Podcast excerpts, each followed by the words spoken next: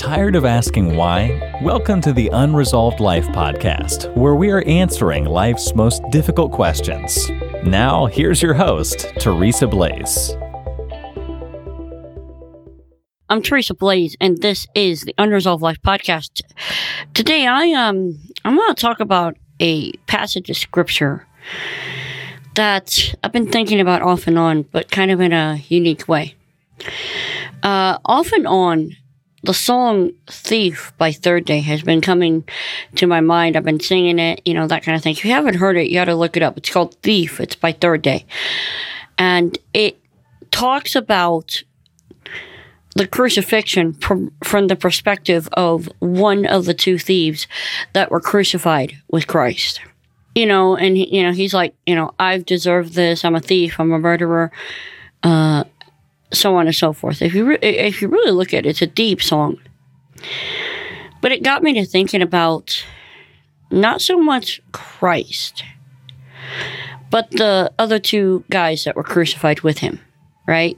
There were two other. In fact, uh, some passages of scripture say that uh, they were criminals. Some say were, they were just thieves. We don't know what their story was. The Bible doesn't tell us.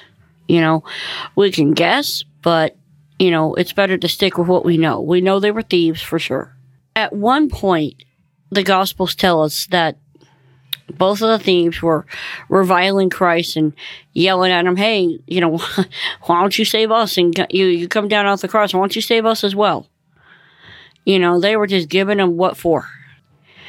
And then one guy starts thinking, "Wait a minute, he's not acting like someone normally would, and he's doing things like forgiving those that have hurt him and that are crucifying him? Who is this man? They don't believe he's the Messiah, but somehow I know it's true, right? And then he says something that is exceptionally powerful. He says, Jesus, now that's, I, I, I, um, I think he, he might have said the Hebraic name. I, I don't know. Just a, just a thought. But Jesus, we'll stick to that. Remember me when you come into your kingdom. Now that's an interesting uh, phrase right there. Because that means he had to have shifted his belief around who Christ was. That he would come into his kingdom, that he was who he said he was. And he was just asking, Could you remember me? And Jesus didn't smack him around and say, Look at you, you, you, you want to be remembered? You were cursing me just a minute ago. No. He actually said, Today you'll be with me in paradise.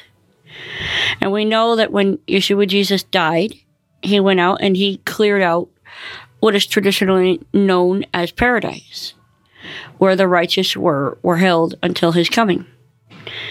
And he took them with him. So basically, one guy still stayed in his sin on the cross. He was still reviling and cursing and so on and so forth. And in fact, there's a there's a uh, conversation that takes place a little later between the two thieves. It's really interesting. One guy's still running at the mouth, and the other guy's like, uh, don't you fear God? Heads up, we deserve to be on these crosses. But this guy, this guy don't deserve it. And then he has to be remembered. He had to choose to take a stand even in his last moments even when they when he was close to suffocating because of how crucifixions take place he had to choose to take a stand and follow christ and accept him for who he was. I find that just really interesting. And it makes me wonder what choices have we made? Do we follow christ in our choices? Will he remember us well, we know if we're kids of His, we know, you know, if we've chosen to accept Him as Lord and Savior, we know that He has some some good things in store for us, right? But what about, you know, when we stand before Him? And in fact, I'm, I'll uh, I'll save that for the next episode. But I just want to end it with this. What choices have you made? Do you follow Christ in, in your everyday choices? One guy did it in his last moments of life. Do you follow Christ while you still have a life to live? This week's sponsor is the uh, Teshuah Tea Company. I think about what they do and I tell people about what they're doing. And I'll tell you what, they're a solid group. They really are. Yes, they present high quality tea and coffees. But they rescue incredible girls out of a horrific situation. And they give them a second chance at life.